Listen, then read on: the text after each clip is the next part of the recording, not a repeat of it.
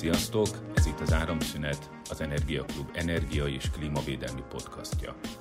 A mai vendégünk Csontos Csaba, az Energiaklub energiahatékonysági és energiaszegénységi szakértője. Vele fogunk ma beszélgetni Zsolt Melindával és velem Orbán Gáborral. Sziasztok! Sziasztok! Sziasztok! Csaba, egy kicsit léci mesélj magadról, mutatkozz be, hogy igazából mik is azok a területek, amikkel foglalkozol, és, és egyáltalán különben hogy jött ez az életedbe, hogy ezzel foglalkozzám? Sziasztok! Igen, ez egy nagyon izgalmas téma alapvetően, és az én életem az ezer szállal köthető ehhez, hiszen geográfusként végeztem az ELTE TTK-n, és a földrajz egy olyan tantárgy, ami nagyon széles látókört ad, és ez a széles látókör vezetett el ahhoz, hogy PHD hallgató is vagyok az eltén az Energiaklubos munkámmal párhuzamosan, és a PHD kutatásom során számos vidéki településre eljutottam, ahol nagyon sok emberrel kérdőíves felmérést folytattunk, nagyon sokat beszélgettünk, és amikor a valódi életet tapasztaljuk meg, akkor jövünk rá, hogy az energiaszegénység és a szegénység alapvetően is mennyire jelen van a vidéki Magyarországban, és hát ehhez nem is kell olyan messze menni amúgy a fővárostól, hogy ez ezeket a, az élményeket átéljük. Az itt szerzett tapasztalatokat próbáltam ebbe a cikkbe is belesűríteni, mert azt gondolom, hogy ez egy olyan probléma, ami nem csak azokat érinti, akik energiaszegénységgel küzdenek, hanem a levegőszennyezettség okán, illetve a helytelen fűtési módok választása miatt a környező háztartásokat, akár a tehetősebb háztartásokat is komolyan érintheti, szóval ez mondhatjuk azt, hogy egy egész, egész társadalomra kiható ö, probléma. Na most itt csomó mindent még... feldobtál, egy csomó témát, úgyhogy, úgyhogy menjünk sorba. Én még egy picit leragadnék annál, hogy, hogy hogyan lesz egy geográfusból energiaszegénységi szakértő, hogy hogyan jött, hogyan jött ez a téma egyáltalán. Tehát lediplomáztál, oké, okay, geográfia, és utána mi történt? Igen, ez egy fontos lépés maradt ki a felsorolásból, hogy az energi- vagy a földrajzon belül is az energiaföldrajz vált a szakterületemmé, és az energiaföldrajzon belül pedig elsősorban a hőenergia előállításával, hibrid távfűtőrendszerekben rejlő potenciálvizsgálattal kezdtem el foglalkozni, és a hőenergia ilyen szempontból már elég gyorsan elvezetett az energia szegénységhez, mert meglepő módon a hőenergia az egyik legfontosabb eh, energia fajtánk, illetve az energia lábnyomunknak a legnagyobb lábúja, ha így lehet fogalmazni, az a, az a hőenergia. Nem érezzük, mert természetesnek vesszük, hogy 21-2 fok van télen is a lakásban, ahogy most már ezt szeretjük nyáron is, viszont amikor fázunk vagy melegünk van, akkor már rögtön diszkomfortosnak érezzük magunkat, szóval ez egy ilyen trükkös energiafajta ráadásul, és amikor ez, ezeket a felméréseket, a távhő potenciál számításokat elkezdtük vizsgálni, akkor um, egyszerűen nem tudtunk nem észrevenni az energiaszegénységet, mert pont a fűtés, a szigetelés, a fűtőberendezések, a tűzifa, azok a kulcs problémák, amelyek ezt, a, ezt az egész problémakört um, fémjelzik. Az energiaszegénység az igazából honnan ered? Mikor kezdtek ezzel foglalkozni szakértők ezt? Erről tudnál egy keveset mesélni nekünk? Igen, ez viszonylag egy új felismerés. Európában is, de Magyarországon meg, meg igazából az elmúlt 10-15 évben kanyarodott rá a szakértők és a politikusok figyelme is az energiaszegénységre. A gyökere Nagy-Britániában, um, vagy Nagy-Britániából származtatható, 70-es években jöttek ki az első tanulmányok, amelyek megfogalmazták az energiaszegénységet, és ahhoz kötötték, hogy az egyes háztartások saját jövedelmük hány százalékát kell az, hogy költsék az energiaszámlák kifizetésére, illetve mekkora terhet jelent például a háztartások, háztartások kifűtése.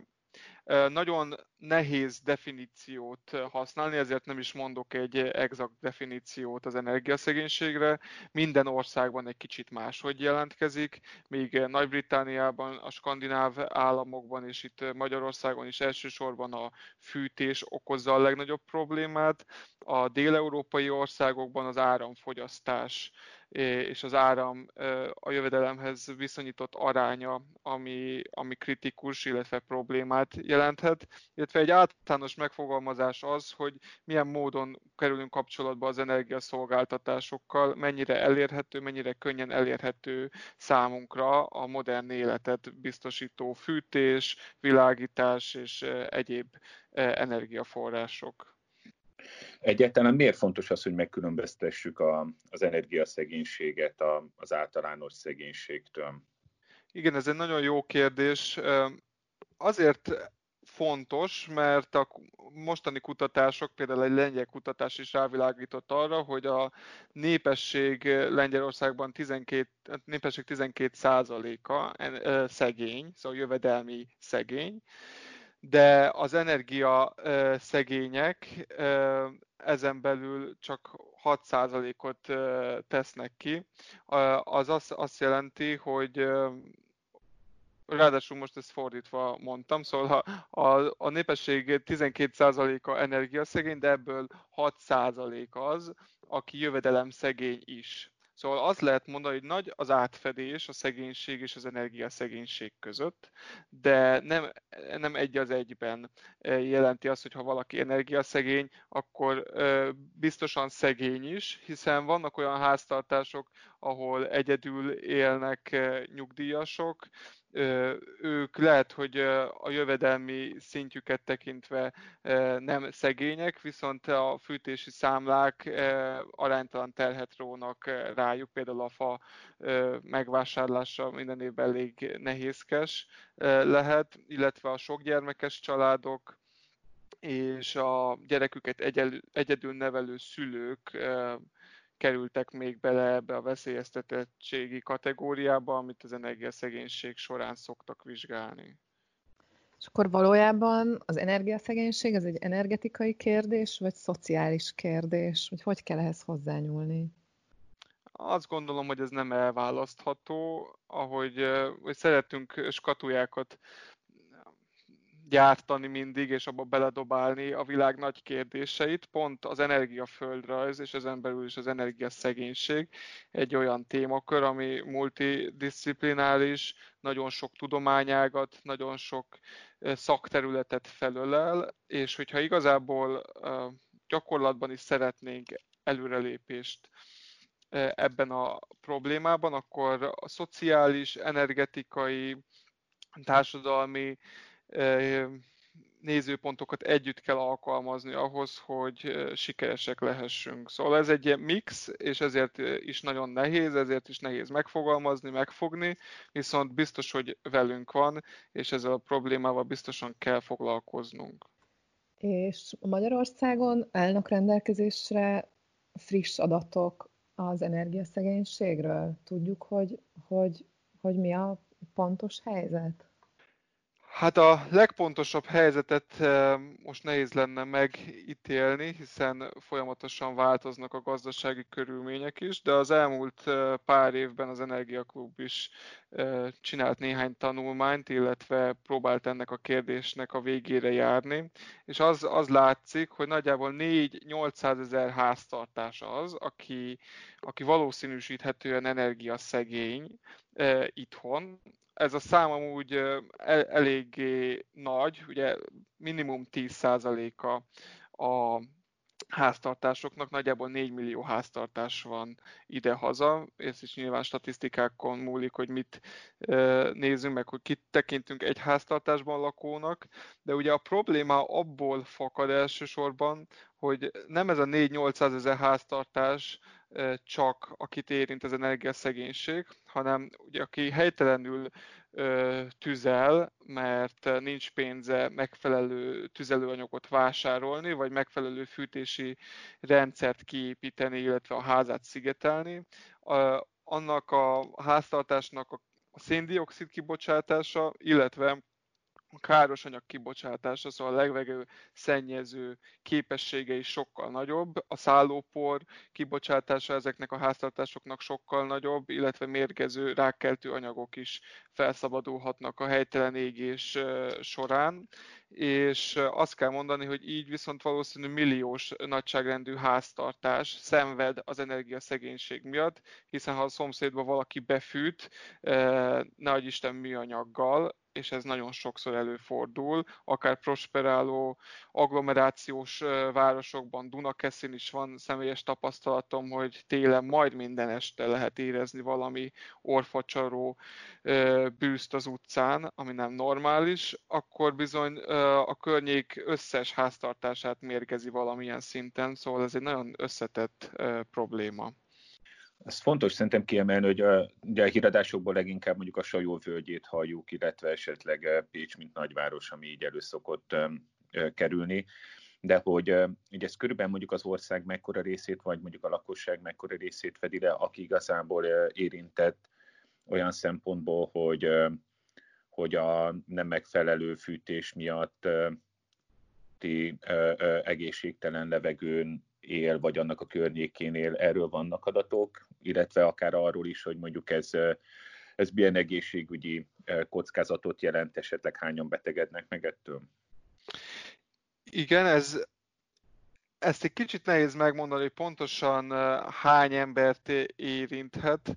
Az, az egészen biztos, hogy jól mondtad, hogy a Sajóvölgye, illetve a délnyugati országrész, az különösen kitett ennek a problémának, hiszen ott a geomorfológiai, domborzati adottságok még rásegítenek ugye a, a helyi lokális smog kialakulásának.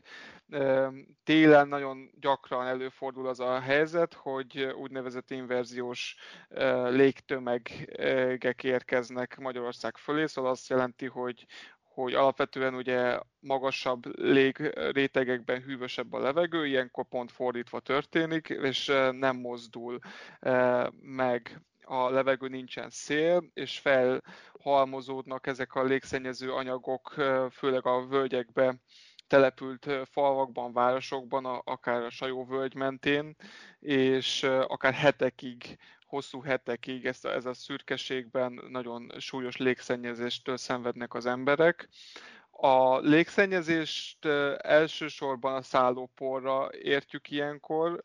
A szállópornak a PM10 és PM2 és feles részecskéi, amelyek a legnagyobb veszélyt okozhatják a, az emberekre. Természetesen hosszú távon, ha valaki ki van téve ennek a problémának, akkor légzőszervi megbetegedések fordulnak elő, aszma, illetve rákos elváltozások is ehhez köthetőek. Van egy kimutatás, amely szerint mi 1 millió főre vetítve Magyarországon 938 ember hal meg évente a légszennyezéshez köthető megbetegedésekhez, és ennek a döntő többsége a fűtésből származó légszennyező anyagokra vezethető vissza. Most összehasonlításképpen mondom, hogy ez mit jelent a jelenlegi aktuális helyzet függvényében. Ugye Olaszországban a koronavírusban eddig kb. 22 ezer ember halt meg, ez ottani 1 millió főre vetítve 366 embert jelent, szóval jól látható, hogy e, alapvetően a légszennyezés, illetve a fűtési eredetű légszennyezés egy sokkal nagyobb egészségügyi probléma globálisan, illetve Magyarországon éves szinten, mint egyelőre ez a vírus, reméljük e, ez tulajdonképpen így is marad, e, de hogy ezzel nagyon komolyan kell foglalkozni, és nagyon, e, nagyon komolyan kell venni azokat a megoldási lehetőségeket, amelyek különben rendelkezésre állnak, hogy ezt a problémát megoldjuk. És akkor meg is ragadom ezt a kijelentésedet. Milyen, milyen eszközök állnak rendelkezésre? Hogyan lehet a, a, az energiaszegénységet, meg az ebből eredő egészségügyi problémákat kezelni? Igen, ez egy nagyon, nagyon fontos és jó kérdés. Az, mivel Magyarországon főleg a fűtés okozza ugye az energiaszegénységet, ezért a legkézenfekvőbb megoldás, és a, a biztos, hogy a hosszú távú megoldás is, ami a klímacélokkal is uh, nagy mértékben összecseng, az, hogy kevesebb energiát uh, használjunk föl. Ugye ez azért uh, nehézkes az energiaszegény háztartásokban, mert ők éppen hogy csak ki tudják fűteni a házukat, ráadásul megjelenik a, a, egyrészt, hogy egyrészt nagyon sokan ugye megfagynak a házukban évente, ezt is halljuk problémaként tucat számra történnek ilyen esetek. Másrészt vannak olyan háztartások, akik túlfűtik a házukat. Ez azt jelenti, hogy akár 30 fok is lehet, és nekem is van személyes példa Borsod megyében. Nagyon sok háztartás, amikor megkérdeztük, hogy hány fokot tartanak bent télen, 30 fok körüli hőmérsékletet jelölt meg, ami nem tévedés. Valóban ennyire felfűtik a lakást, de ennek az oka az, hogy éjszaka előtt felfűtik, és mivel nagyon rossz az épület állapota, az energetikai hatékonysági besorolása ezeknek az épületeknek nagyon alacsony, nincsen rajta szigetelés, nagyon régi nyílászárók vannak, sőt valamelyik ház még le sincs vakolva. Ez az épület nagyon gyorsan kihűl, és így éjszaka során a 30 fokról akár 10 fok közelébe is zuhanhat a, a hőmérséklet, szóval ez is tipikus jele az energiaszegénységnek. Szóval az első és a legfontosabb megoldás az az lenne, hogyha mély felújításokat lehetne a vidéki, illetve családi házas övezetekben végezni Magyarországon, hiszen a, a lakásállomány jelentős része családi ház itthon, és a szigetelés, illetve az energiahatékonysági felújítások lehetnek azok a az eszközök, amelyekkel hosszú távon érdemben lehet csökkenteni az energiaszegénységet. Ugye ehhez az tartozik hozzá, hogy ehhez rengeteg pénz kell, nagyon nagy mértékű állami vagy uniós forrás, hiszen sem a családoknak, sem a helyi önkormányzatoknak nincs jellemzően pénzük erre. Ezek a, a támogatási sémák egy kicsit úgy érzem, hogy idehaza elmaradottak, és nagyobb fókusz kell majd fektetni a közeljövőben hogyha gyors eredményt akarunk elérni, akkor viszont szintén az energia hatékonysághoz kell nyúlnunk, de kicsit kisebb léptékben, hogyha nem sikerül felújítani a házat, leszigetelni, akkor kisebb hatékonyságnövelő intézkedéseket lehet foganatosítani, és itt jön be a közösség szerepe, hiszen ha ha együtt gondolkodunk, akkor ez a probléma egy faluban pláne, de akár egy kisvárosban, vagy egy kertes övezetben is közös, szóval hogyha a szomszédom nem tudja megfelelően kifűteni a házat, akkor nem feljelenteni kéne első körben, hanem lehet, hogy segíteni kéne neki, és nagyon sok közösségi megoldás születhet, például ilyen az idősek számára a közösségi fa felhasogató verseny, Mária Halmi tapasztalatunk van erről, hogy szerveznek ilyet a jó erőben lévő legények, akik felhasogatják a tűzifát, amit így megfelelően elő lehet készíteni a, a térre, vagy akár húzatfogó húzatfogó eszközök varrását is el lehet képzelni ilyen versenyszinten, vagy hát nem is a verseny a lényeg, hanem hogy közösségi szinten segítsük a rászorulókat, illetve akit ez a probléma legjobban ö, érint. Most, hogyha így, a, így végigvesszük azokat, amiket mondtál, tehát ugye az energiaszegénységben érintettek közül, ugye az e, első csoport mondjuk, akit így lehetne mondani, ugye azok, akiknek igazából nem tudnak, nem tudják kifűteni a, a, a, a lakásukat, házukat, ugye sokan közülük sajnos ugye kihűlnek, megfagynak. Vannak azok, akik igazából a, a házfelújításra lenne szükség, vagy mondjuk valahogy segíteni azt, hogy mondjuk azok a, azok a fűtőanyagok, amiket használnak, azok ne tehát ugye azok ne, mondjuk ne lignit legyen, vagy ne szeméttel fűtsenek, vagy mondjuk ne nedves fával fűtsenek, azt pontosan megtanulják valahogy, hogy hogyan kell hatékonyan és, és minél kevesebb káros anyagot kibocsátva fűteni. Azért ezt így végigvenni ezt az egész dolgot, azért ez elég bonyolult. Igazából így úgy tűnik, hogy ehhez kellene, hogy valamilyen akár kormányzati, akár valamilyen más országos szintű szervezet legyen, aki ezzel foglalkozik. Magyarországon ez hogy néz ki ennek a problémának a kezelése? Igen, ezt jól, látod, hogy biztos, hogy külső segítség nélkül az, hogy a helyi közösségek megszervezzék ennek a problémának a megoldását, az kevésbé valószínű. Ugye itt az Energiaklubban ülünk, és azt kell mondjam, hogy az Energiaklub ilyen szempontból egy nagyon jó példa, hogy milyen európai szintű projektek kapcsán lehet az energia szegénységet mérsékelni, hiszen több futó projektünk is van ezzel kapcsolatban. Vannak még civil szervezetek, a Sajó völgyében is több, akiket nagyon súlyosan érint a, a probléma, és akik nagyon motiváltak, hogy segítsenek ebben. Ami nagyon fontos, és állandóan kimarad az összes stratégiai dokumentumból, és nagyon pongyolán, nagyon elcsépelten fogalmaznak róla, az az energiatudatosságnak a fokozása. Ugye tele vagyunk kommunikációs felületekkel, akár a TV, akár az internet segítségével, de az útszéli plakátokat is használhatnánk erre, vagy egy részüket biztosan használhatnánk erre, amelyek olyan üzeneteket juttatnak el a fogyasztókhoz, amelyek ráveszik, vagy hát amelyek támogatják, ösztönzik őket, hogy a saját energiafelhasználásukat csökkentsék, illetve tudatosan használják fel a rendelkezésre álló energiahordozókat. Itt a fára, a lignitre utaltál már, ugye sajnos ilyen is van, hogy szociálisan adunk lignitet az arra rászorulókra, szóval szociálisan mérgezzük őket, magyarra lefordítva.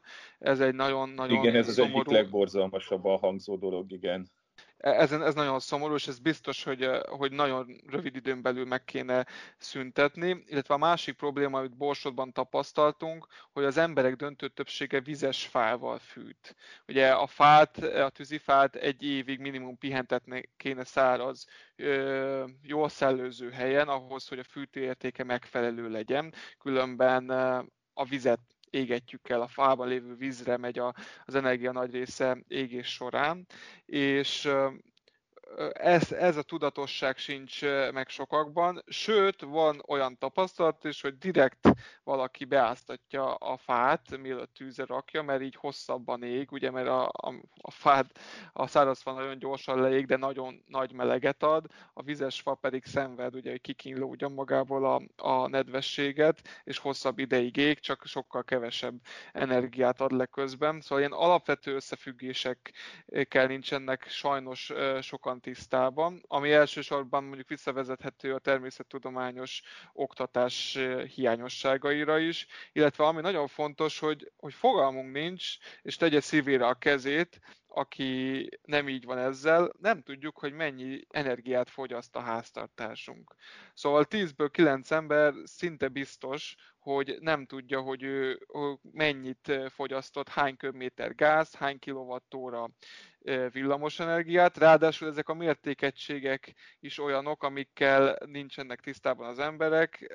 Ugye a kilowatt és a kilowattórát rendszeresen összekeverik. Ez azért van, mert a tudatosság ilyen alacsony fokon van sajnos, hiszen milyen furcsán nézne ki, hogyha bemennénk a kocsmába és méterbe kérnénk a bort, ugye deciliter helyett. Szóval, hogy ezeket tisztába kéne rakni, és ez biztos, hogy, hogy államilag támogatott kommunikációs kampányok, oktatási anyagok, oktatási projektek keretében kellene megvalósítani, és ez lenne különben az intézkedési csomagok közül szerintem az egyik legfontosabb, mert hogyha a személyes környezetünkben tudunk változást elérni, az életminőségünket javítjuk, szóval ez nem azt jelenti, hogy, hogy az energiatudatosság, hogy akkor visszamegyünk a barlangba, és a sötétbe, és akkor nem használunk energiát. Ez csupán arról szól, hogy pontosan tisztában vagyunk vele, hogy mikor, mire, mennyi energiát használunk, és hogyan tudunk gazdaságosan kijönni hónap végén. Ez egy, ez egy nagyon fontos része lenne a probléma megoldásának. Akkor mit gondolsz, hogy, hogy most, ha valaki tájékozódni szeretne, hogy hogyan kell helyesen fűteni, akkor ezt honnan szerezheti meg ezt a tudást, illetve mit javasolsz annak, aki, aki szeretne energiatudatosabban élni, hol kell hozzá kezdeni. Most itt a karantén idején talán több időnk van ilyesmivel foglalkozni. Hogyan kell, ezt, hogyan kell ennek nekiállni? Igen, ez egy megint csak egy nagyon izgalmas kérdés. Egyszer készítettek velem egy interjút, és megkérdezték, hogy én mióta vagyok energia tudatos, meg környezet tudatos és akkor elgondolkodtam rajta, hogy én valóban az vagyok-e. Nyilván az egyetemi tanulmányaimból kifolyólag, nyilván a, a, a saját belső motivációmból kifolyólag, lehet, hogy az átlagnál egy kicsit környezet tudatosabb, vagy energia tudatosabb vagyok, de végül is azt válaszoltam, és ez, ez szerintem most is alkalmazható, hogy ugye ez nem egy, egy végletes állapot, hogy én mától az vagyok, hanem ez egy élethosszig tartó folyamat, aminek vannak különböző állomásai, mikor mit ismer fel az ember, miben tud változtatni, miben akar változtatni, hogyan lehet az életemet úgy szervezni, hogy minél kevesebb energiát használjak fel úgy, hogy az életszínvonalam gyakorlatilag korán sem romlik. Sőt, hogyha ügyesen csinálom mindezt, és ez a belső motiváció lehet különben a kulcs, sokaknak ugye az anyagi kérdések, akkor a nap végén mégiscsak több pénzem marad másra, vagy akár a megspórolt pénzt, és ez lenne a legüdvözítőbb, ugye ez már a, a haladó szint, amikor a, az energia tudatosság során megsporolt pénzt, azt már energetikai felújításra, napelemek vásárlására ö, fordítjuk, és nem mondjuk elmegyünk belőle Amerikába nyaralni. Szóval, hogy ezeket hogy tudja magára szedni valaki, az az oktatási hiányosságok miatt még a fiatal generációkban is, vagy a fiatal generációkat figyelembe véve is kérdőjeles, illetve kétséges, de azt gondolom, ha van egy jó közösség körülöttünk, ha van egy jó szervezet, akár az Energiaklub, akinek oktatási anyagai vannak, és aktívan részt vesz a szemléletformálásban, akkor az már egy jó irány lehet, hogy, hogy másokat is motiváljunk, másokat is bevonzunk, és egy nagyobb csapatot csináljunk egy, egy nagy közösséget. Ugye sokan mondják ezt, hogy hát egyedül én úgyse tehetek semmit. Itt a fűtésnél kifejezetten nagyon fontos lenne, hogyha ez a szemlélet végre a múlté lenne, hiszen hogyha én egyedül befűtök műanyaggal, pelenkával, mert ilyet is hallottunk, vagy lakkozott fával, akkor lehet, hogy ezrek életét keserítem meg, akár egy életre megnyomorítva őket. Szóval itt az egyéni felelősségnek a felismerése is nagyon fontos lenne, és ehhez ez az oktatás, a, a mindennap a, a tömegmédiában és a, az online e, szociális médiában való szembesülés is nagyon fontos lehet. Jó, tehát akkor e, igazából mindenkit arra biztatnánk, hogy, e, hogy nézzen utána, gondolja végig, hogy e, milyen helyeken és hol használja az energiát, próbáljunk meg energiatudatosak lenni. Én Csaba, na, na, megköszönjük, hogy akkor ma velünk tartottál, és elmondtad így a, a gondolataidat. Én is köszönöm a lehetőséget, és mindenkit bíztatok arra, hogy próbáljon meg energiatudatosabban élni, és ne felejtsük el, hogy alapvetően az energia ára nem lehet nagyon olcsó, hiszen aminek nincsen ára, annak nincs értéke sem, ezért azzal tudjuk a legtöbb pénzt megspórolni, ha a legkevesebb energiát használjuk el.